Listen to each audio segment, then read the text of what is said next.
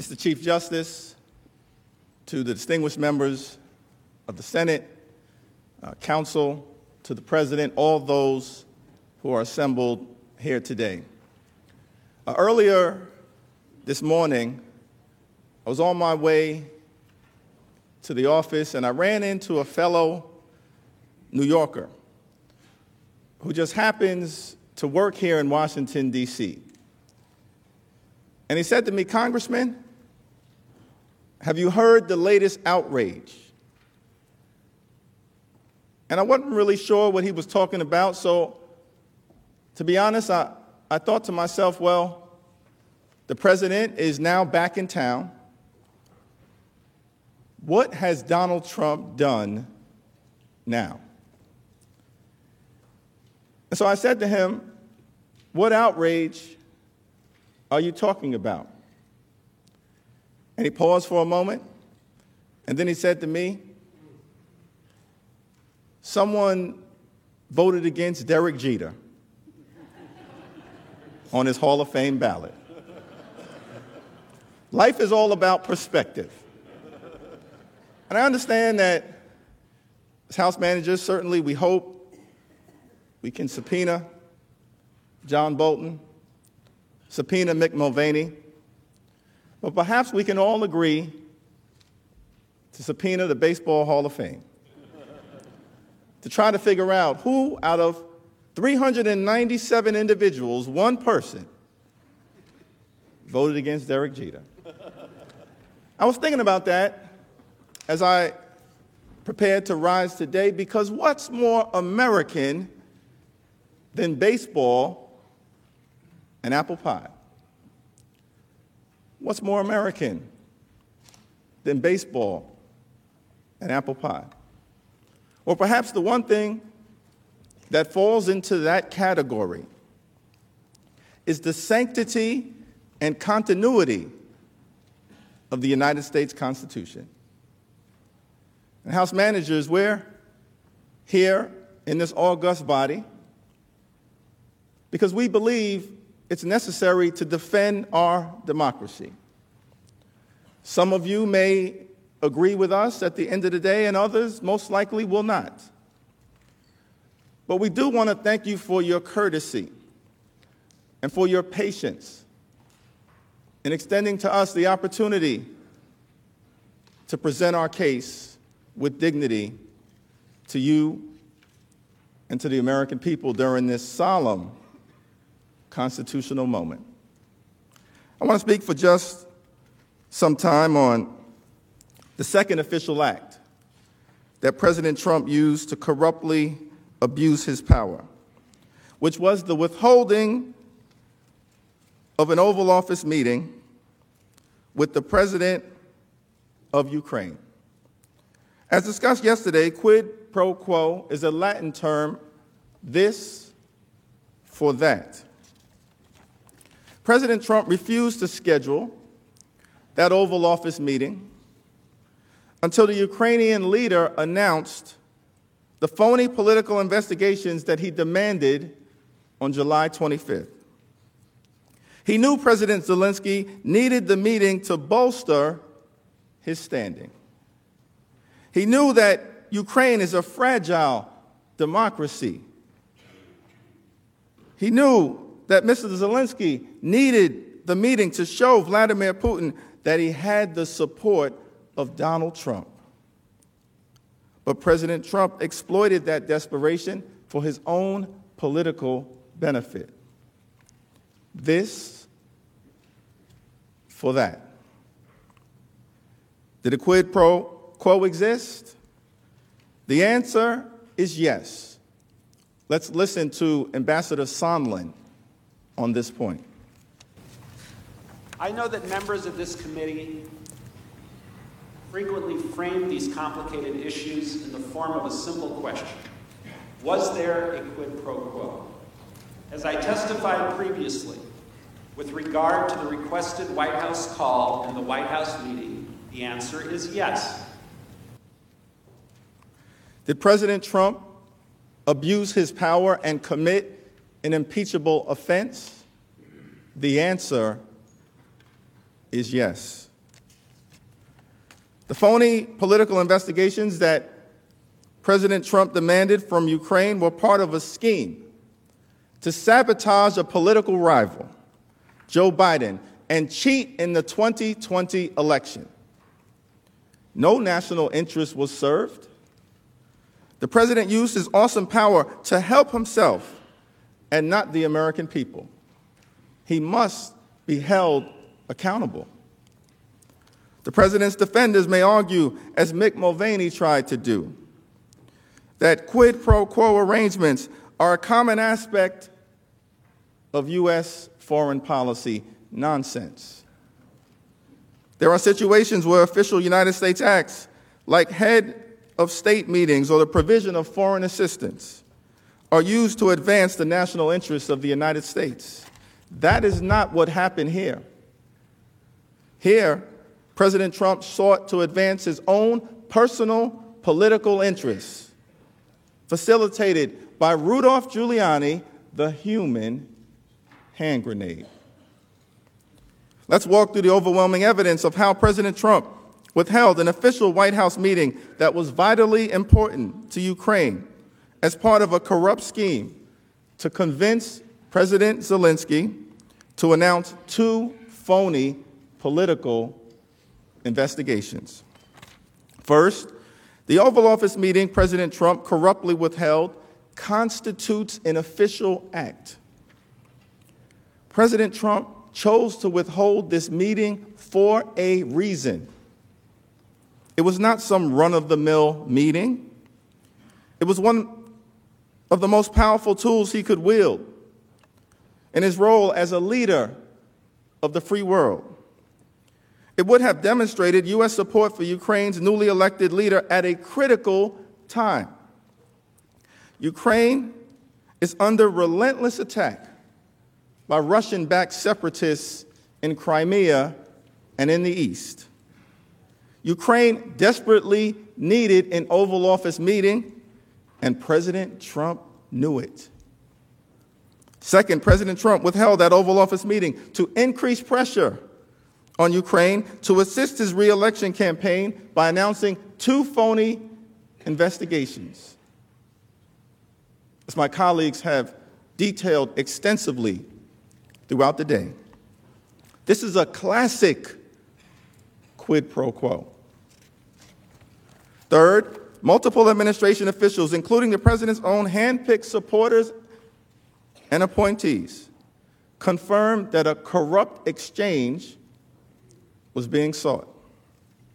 Finally, contemporaneous documentation makes clear that the president corruptly abused his power to advance this scheme, to try and cheat in the 2020 election. This for that. Let's explore whether the granting or denial of an official Oval Office meeting constitutes an official act. As we discussed earlier today, an abuse of power occurs when the president exercises his official power to obtain a corrupt personal benefit while ignoring or injuring the national interest. Pursuant to the Constitution and more than 200 years of tradition, as president, Donald Trump is America's head of state and chief diplomat. Article 2 grants the president wide latitude to conduct diplomacy and specifically receive ambassadors and other public ministers.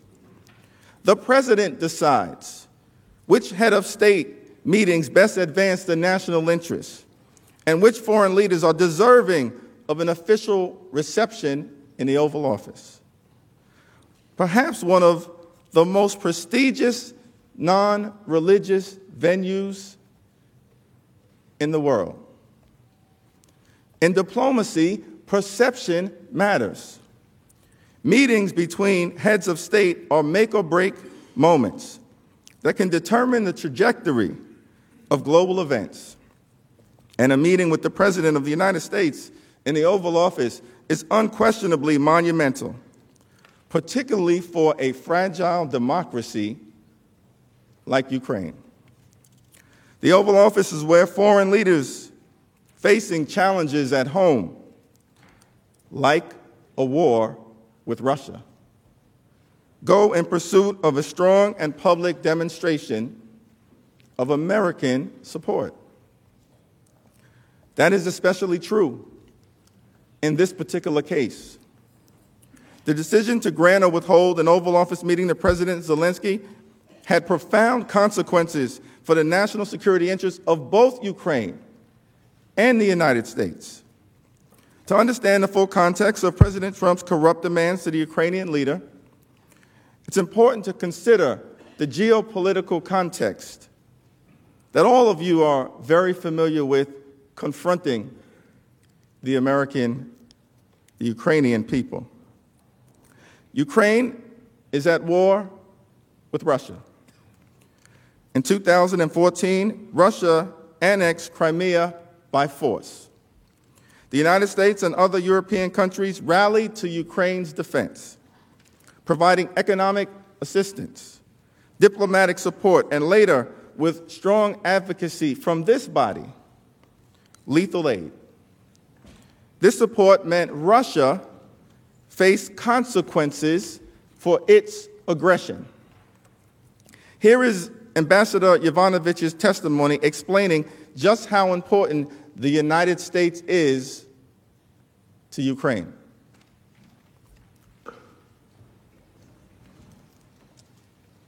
The U.S. Uh, relationship for Ukraine is the single most important relationship. And so I think that um, President Zelensky, any president, would um, you know, do what they could to um, you know, lean in on a favor request. I'm not saying that that's a yes. I'm saying they would try to lean in and see what they could do.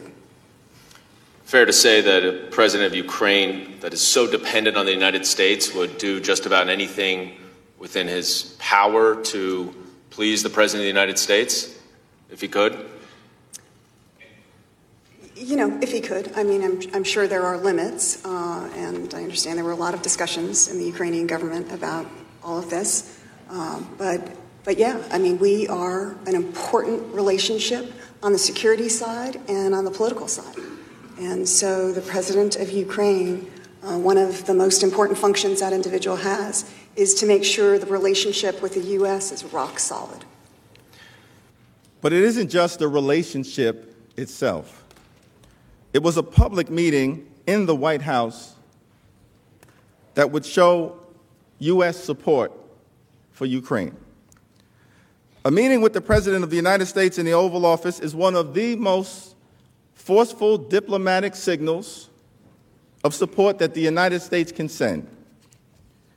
Veteran diplomat George Kent testified to this. New leaders, particularly countries that uh, are trying to uh, ha- have good footing in the international arena, uh, see a meeting with the U.S. President in the Oval Office at the White House as, a, as the ultimate sign of endorsement and support from the United States. President Zelensky was a newly elected leader.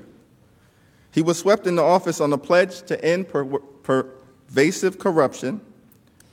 He also had a mandate to negotiate an end to the war with Russia. To achieve both goals, he needed strong U.S. support, particularly from President Trump, which Zelensky sought in the form of a White House meeting. David Holmes, political counselor to the embassy in Kiev, described the particular importance of a White House visit to Ukraine in the context of its war with Russia. It is important to understand that a White House visit was critical to President Zelensky. President Zelensky needed to show U.S. support at the highest levels in order to demonstrate to Russian President Putin that he had U.S. backing, as well as to advance his ambitious anti corruption reform agenda at home. In other words, Ukraine knew that Russia was watching carefully.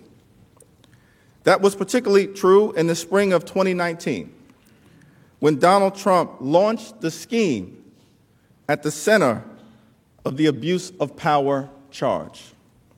During this time period, Vladimir Putin was preparing for peace negotiations with the new Ukrainian leader. Putin could choose to escalate or he could choose to de escalate Russian aggression. And influencing his decision was an assessment of whether President Trump had Ukraine's back. The Russians, as I said at my de- deposition, would love to see the humiliation of President Zelensky at the hands of the Americans. An Oval Office meeting would have sent a strong signal of support that President Trump had Ukraine's back. The absence of such a meeting could be devastating. Indeed, Ukraine made very clear to the United States just how important a White House meeting between the two heads of state was for its fragile democracy. At the deposition, as the one on the screen reveals, of Lieutenant Colonel Alexander Vindman, the director for Ukraine on the National Security Council, he recalled that following President Zelensky's inauguration, at every single meeting with Ukrainian officials. They asked their American counterparts about the status of an Oval Office meeting between the two presidents. Initially, the Ukrainians had reason to be optimistic that a White House meeting would be promptly scheduled. On April 21st, during President Zelensky's first call with President Trump, the new Ukrainian leader asked about a White House visit three times. As part of that brief congratulatory call, President Trump himself did extend an invitation. Ukraine's dependence on the United States and its desperate need for a White House meeting created an unequal power dynamic between the two presidents. As Lieutenant Colonel Vindman testified, it is that unequal power dynamic that turned any subsequent request for a favor from the president into a demand. Now, Colonel, you, um, you've described this as a demand, this favor that the president asked. Um, what is it about the relationship between the President of the United States and the President of Ukraine that leads you to conclude that when the President of the United States asks a favor like this, it's really a demand? Chairman, uh, the culture I come from, the, the military culture, um, when a senior asks you to do something, even if it's polite and pleasant, it's, it's, not, uh, it's not to be taken as a request, it's, be, it's to be taken as an order. Uh, in this case, the power disparity between the two leaders, uh, my impression is that in order to get the White House meeting, uh, President Zelensky would have to deliver these investigations. Ambassador Gordon Sondland, Trump appointee, also acknowledged the importance of this power disparity and how it made President Zelensky eager to satisfy President Trump's wishes. Holmes then said that he heard President Trump ask, quote, is he, meaning Zelensky, going to do the investigation? To which you replied, he's going to do it. And then you added that President Zelensky will do anything that you, meaning President Trump, ask him to. Do you recall that? I probably said something to that effect because I remember the meeting. Uh, the president, or President Zelensky, was very um, uh, solicitous. Is not a good word. He was just very willing to work with the United States and was being very amicable.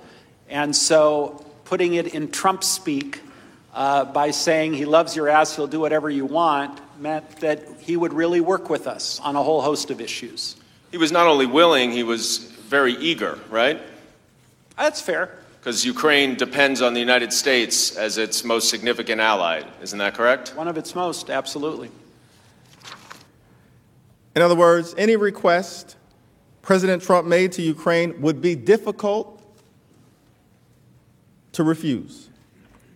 So when President Trump asked Ukraine to investigate Joe Biden, as well as the wild conspiracy theory about the 2016 election, those were absolutely interpreted by President Zelensky and his staff as a demand. And that is where the White House meeting enters into the equation. When Ukraine did not immediately cave to Rudy Giuliani in the spring and announced the phony investigations, President Trump ratcheted up the pressure. As leverage, he chose the White House meeting he dangled during his April 21st call, precisely because President Trump knew how important the meeting was to Ukraine.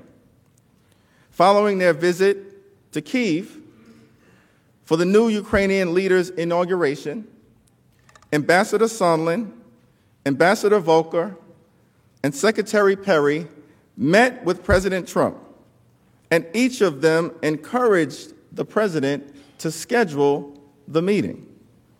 Here is what Ambassador Sondland had to say. We advised the president of the strategic importance of Ukraine and the value of strengthening the relationship with President Zelensky. To support this reformer, we asked the White House for two things. First, a working phone call between Presidents Trump and Zelensky, and second, a working Oval Office visit. In our view, both were vital to cementing the U.S. Ukraine relationship, demonstrating support for Ukraine in the face of Russian aggression, and advancing broader U.S. foreign policy interests. So, even though this meeting was critical to both Ukraine and America, President Trump ignored all of his policy advisors and expressed reluctance to meet with the new Ukrainian president.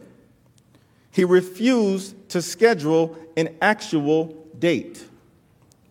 He claimed that Ukraine tried to take me down in 2016 and directed that the three U.S. officials, quote, talk to Rudy and even though on May 29th, the president signed a letter reiterating his earlier invitation for President Zelensky to visit the White House, he still did not specify a date.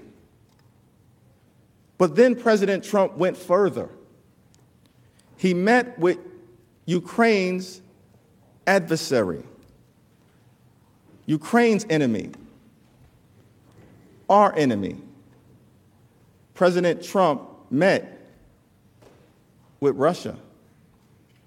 This didn't go unnoticed.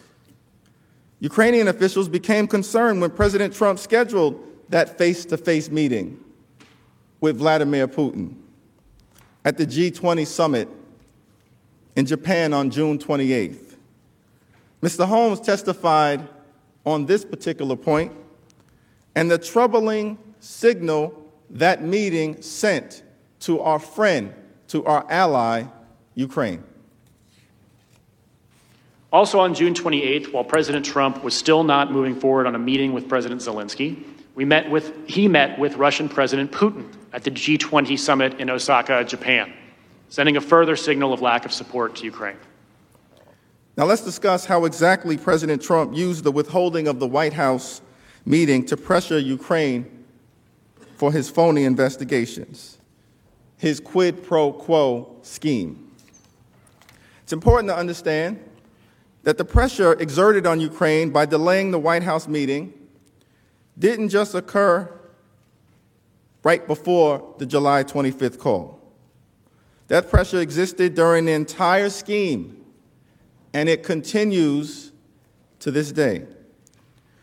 We know this from the efforts of administration officials to secure the meeting and from the Ukrainians continuously trying to lock down a date.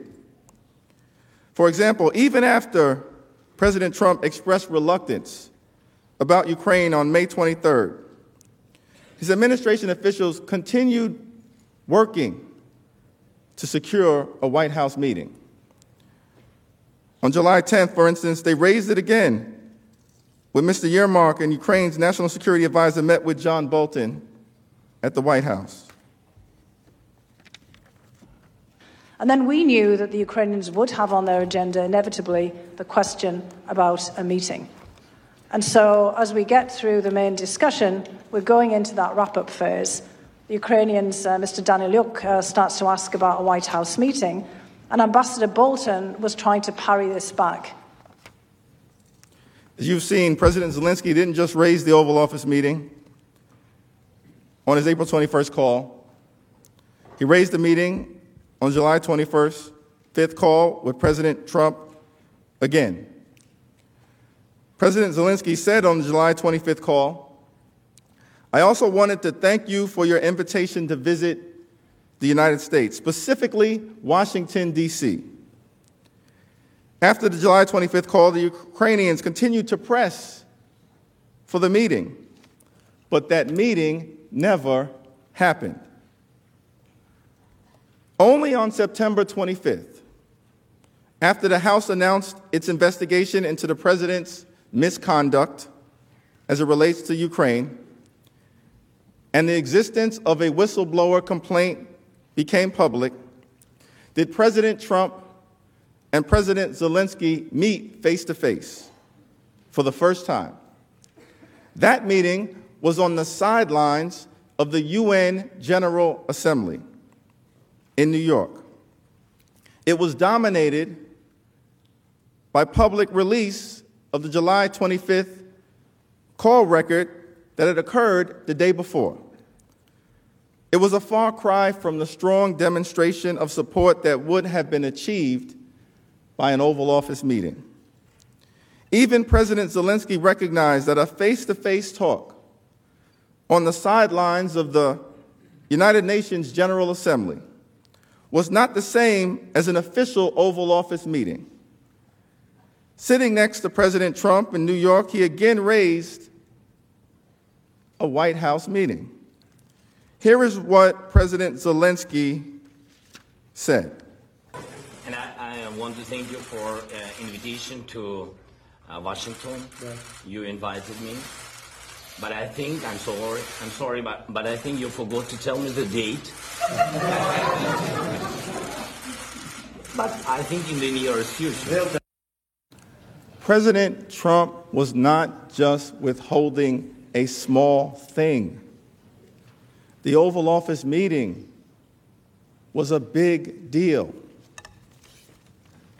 Ukraine remains at war with Russia. It desperately needs our support. And as a result, the pressure on Ukraine not to upset President Trump, who still refuses to meet with President Zelensky in the Oval Office to this day, continues. David Holmes testified that the Ukrainian government wants an Oval Office meeting even after the release of the security assistance and that our own United States national security objectives would also benefit from such a meeting. Although the hold on the security assistance may have been lifted, there were still things they wanted that they weren't getting, including a meeting with the president in the Oval Office. Um, whether the hold, uh, the security, security assistance hold continued or not, Ukrainians understood that that's something the president wanted, and they still wanted important things from the president.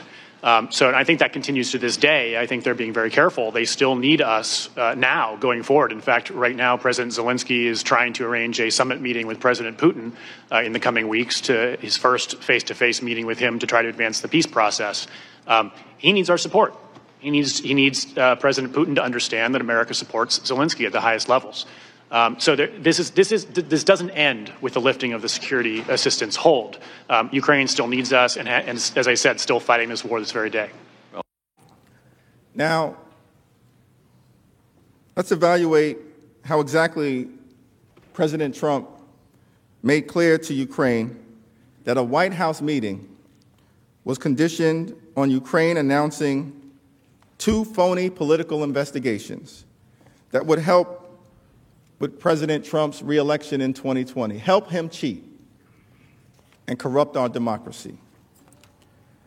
By the end of May, it was clear that President Trump's pressure campaign to solicit foreign election interference wasn't working. President Zelensky had been elected and was rebuffing Mr. Giuliani's overtures. Even when President Trump directed his official staff to work with Mr. Giuliani in an effort to get President Zelensky to announce the two phony political investigations, that didn't work. So President Trump apparently realized that he had to increase the pressure. That's when he explicitly made clear to Ukraine that it would not get the desperately sought after Oval Office meeting unless President Zelensky publicly announced the phony investigations that President Trump sought. On July 2nd, 2019, Ambassador Volker personally communicated the need for investigations directly to President Zelensky during a meeting in Toronto. After weeks of reassuring the Ukrainians that it was just a scheduling issue, I decided to tell President Zelensky that we had a problem with the information reaching President Trump from Mayor Giuliani. I did so in a bilateral meeting at a conference on Ukrainian economic reform in Toronto on July 2, 2019, where I led the U.S. delegation. I suggested that he call President Trump directly in order to renew their personal relationship and to assure President Trump that he was committed to investigating and fighting corruption, things on which President Zelensky had based his presidential campaign. I was convinced that getting the two presidents to talk with each other would overcome the negative perception of Ukraine that President Trump still harbored. After Ambassador Volker instructed President Zelensky in Toronto on what to do, he updated Ambassador Taylor on his actions. He told Ambassador Taylor that he had counseled the Ukrainian president on how to, quote, prepare for the phone call with President Trump. He also told Ambassador Taylor that he advised Zelensky that President Trump would like to hear about the investigations. In addition to Ambassador Volker's direct outreach to President Zelensky, Ambassador Sondland continued to apply pressure as well. During two White House meetings that took place on July 10th with Ukrainian officials. The first meeting included National Security Advisor John Bolton, Dr. Fiona Hill, Lieutenant Colonel Alexander Vindman, Secretary Rick Perry, Ambassador Volker, as well as Bolton's Ukrainian counterpart and Ukrainian presidential aide, Andriy Yermak. After a discussion on Ukraine's national security reform plans, Ambassador Sondland broached the subject of the phony political investigations.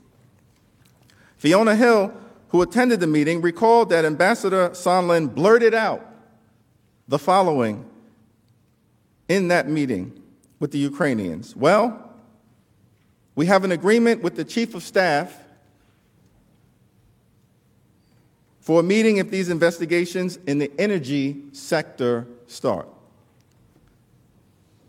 That's code for Burisma, which is code for the Bidens. Ambassador Volker also recalled that Ambassador Sondland raised the issue of the 2016 election and Burisma investigations. Ambassador Volker found Ambassador Sondland's comments in that meeting to be inappropriate. I participated in the July 10th meeting between National Security Advisor Bolton and then Ukrainian Chairman of the National Security and Defense Council, Alex Danylyuk.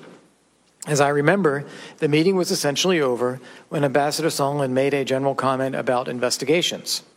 I think all of us thought it was inappropriate.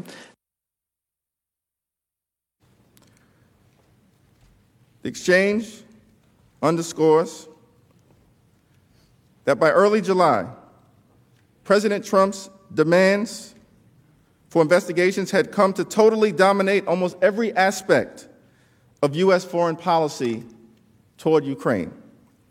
Securing a Ukrainian commitment to do the investigations was a major priority of senior U.S. diplomats as directed by President Donald John Trump. The July 10th meetings also confirmed that the scheme to pressure Ukraine into opening investigations was not a rogue operation but one blessed by senior administration officials at 1600 Pennsylvania Avenue. As Ambassador Sondland testified, everyone was in the loop. Mr. Majority Leader, based on uh, your statement that we should break at around 6:30, uh, ask your indulgence. This may be a natural breaking point in connection with my presentation. Thank you.